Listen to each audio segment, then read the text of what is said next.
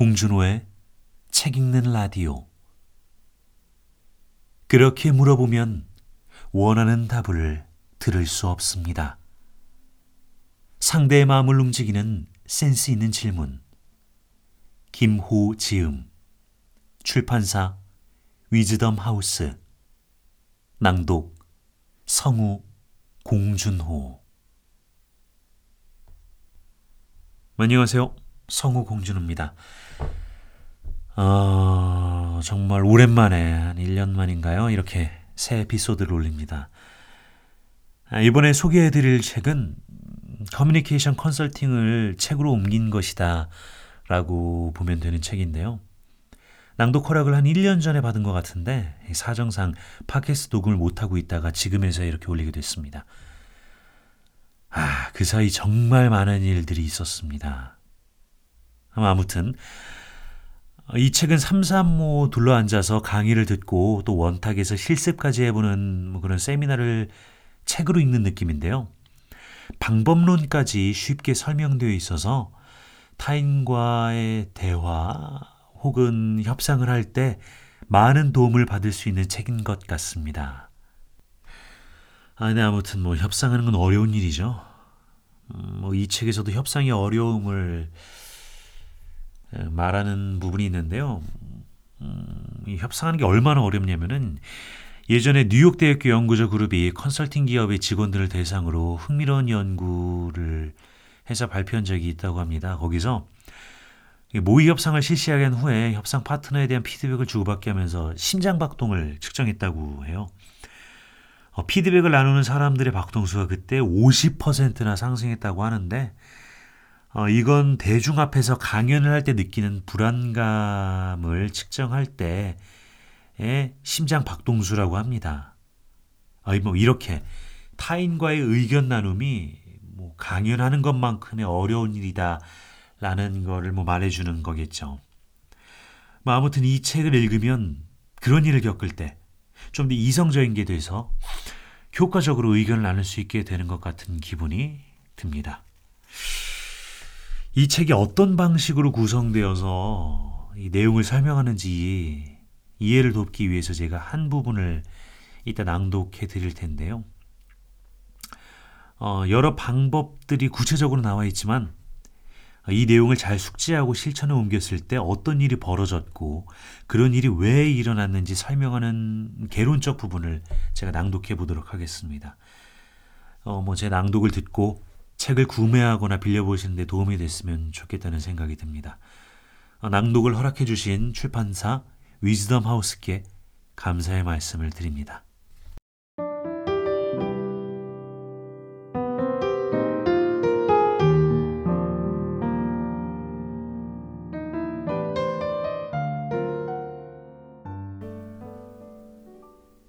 파트 1 질문이 먹고 사는데 도움이 되는 이유. 예외 사항을 물어본 적이 있나요? 159만 2,302원에 얽힌 이야기부터 시작하지요. 2017년 가을, 저는 아내와 오래전부터 무려 한 달간의 북이탈리아 여행을 꿈꿔오고 계획했습니다. 아내가 한 달간의 안식월을 받게 되었고 저는 연초부터 프로젝트 일정을 조정하여 한 달간을 비워놓았습니다.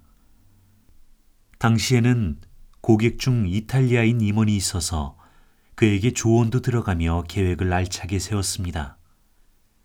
가장 오래 머물기로 계획한 곳 중 하나는 볼로냐였습니다. 아내와 저 모두 여행 계획을 짤 때 식당과 음식을 기준으로 하는데 볼로냐는 대표적인 미식 도시이기 때문입니다. 한 달간의 여행이니 비용도 만만치 않게 들어가게 되고 그래서 오래전부터 여행을 위한 저금을 따로 해올 정도였습니다. 호텔 예약은 온라인 예약 사이트를 이용하여 우리가 원하는 호텔을 가장 저렴한 조건으로 수개월 전에 예약했습니다. 이때 가장 저렴한 조건 중 하나는 예약을 확정하는 것입니다. 즉, 예약을 취소해도 돈을 돌려받지 못하는 조건을 선택하면 가격이 더 내려가게 됩니다. 아내의 안식월 일정도 제 일정도 확실했기에 그리고 과거 여행 계획을 세웠다가 취소한 적도 없었기에 한 달간의 여행 중 몇 곳, 특히 숙박비가 많이 들어가는 곳에서는 취소해도 돈을 돌려받지 않는다는 조건으로 가장 싼 요금제를 선택했습니다. 납불사. 여행을 두 달여 앞둔 시점, 아내의 회사에 급한 일이 생겼고, 아내가 자리를 비울 수 없을 것 같은 불길한 예감이 들기 시작했습니다. 불이 한껏 죽은 표정으로 아내는 도저히 여행을 갈 수 없겠다고 했습니다. 항공권이며 예약한 호텔만도 여러 곳인데 그중 가장 먼저 떠오른 곳이 바로 볼류냐의 호텔이었습니다. 페널티 금액이 가장 높은 곳이 바로 호텔이었기 때문입니다. 당연히 취소를 시도할 때 온라인 예약 사이트에서는 호텔 예약 금액인 159만 2,302원을 모두 지불해야 한다고 했습니다. 저는 잠시 고민을 한 뒤 이탈리아 호텔로 직접 전화를 했습니다. 이때 호텔의 담당 지배인에게 제가 공손하게 전한 핵심 메시지는 세 가지였습니다. 첫째, 내가 예약을 할 때 취소하면 돌려받지 못하는 조건으로 예약한 점은 잘 알고 있다. 이번 여행 스케줄에 대해 아내와 나 모두 확신을 했기 때문이다. 둘째, 아내 회사에 예상치 못한 급박한 일로 아내가 도저히 여행을 갈 수 없는 상황이 되었다. 셋째, 내가 내야 할 위약금의 부담을 조금이라도 줄여주거나 전혀 내지 않게 예외 조항을 적용하도록 나를 도와줄 수 있는 방법이 있는지 궁금하다.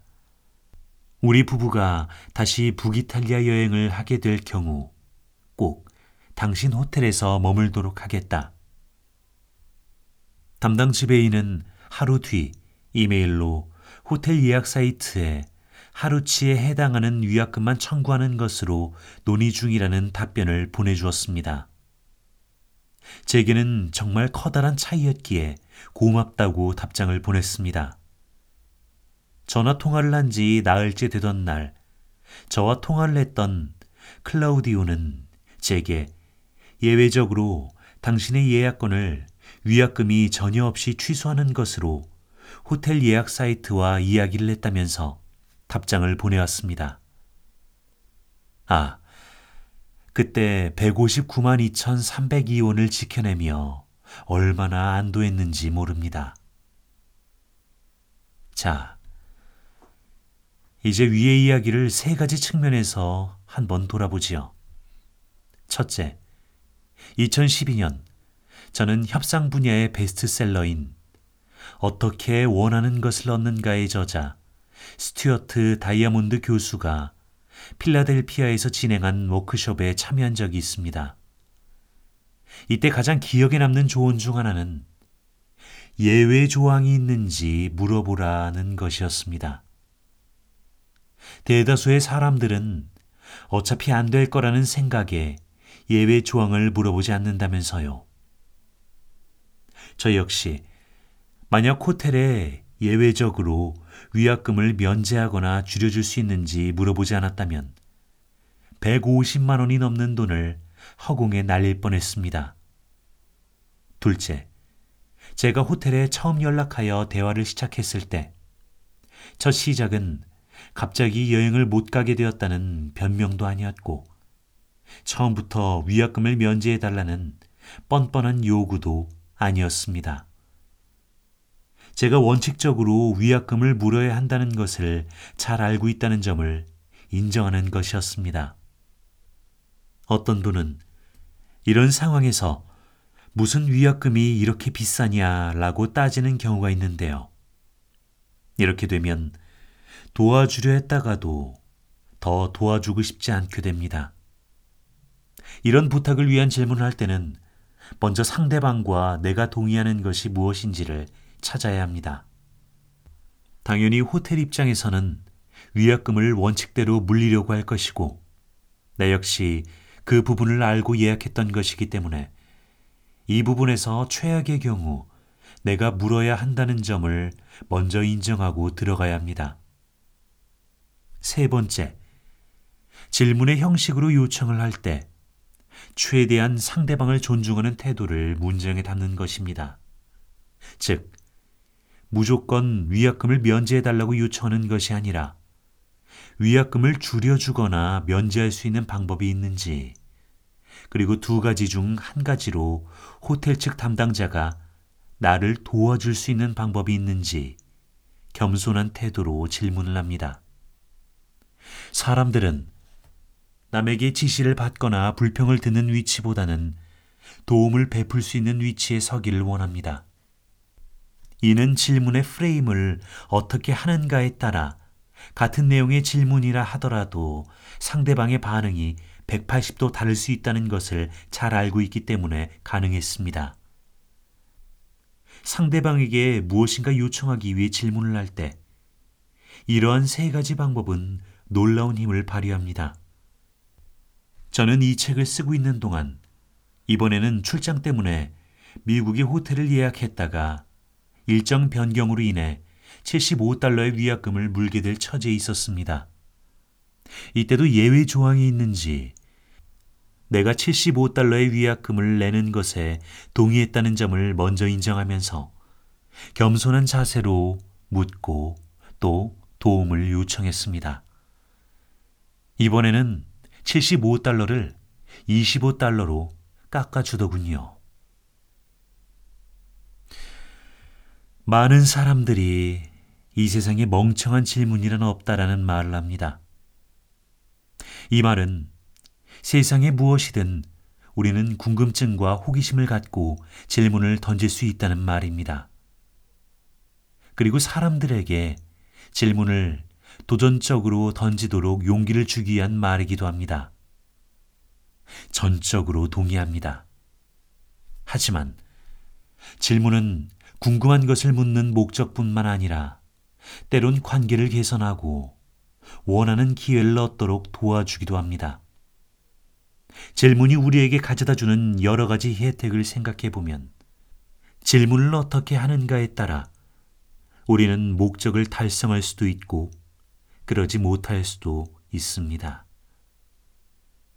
무작정 값 좀 깎아주시면 안 돼요 라거나 위약금을 면제해 주시면 안 돼요 라고 묻지 마시길. 그렇게 물어보면 원하는 답을 들을 수 없기 때문입니다.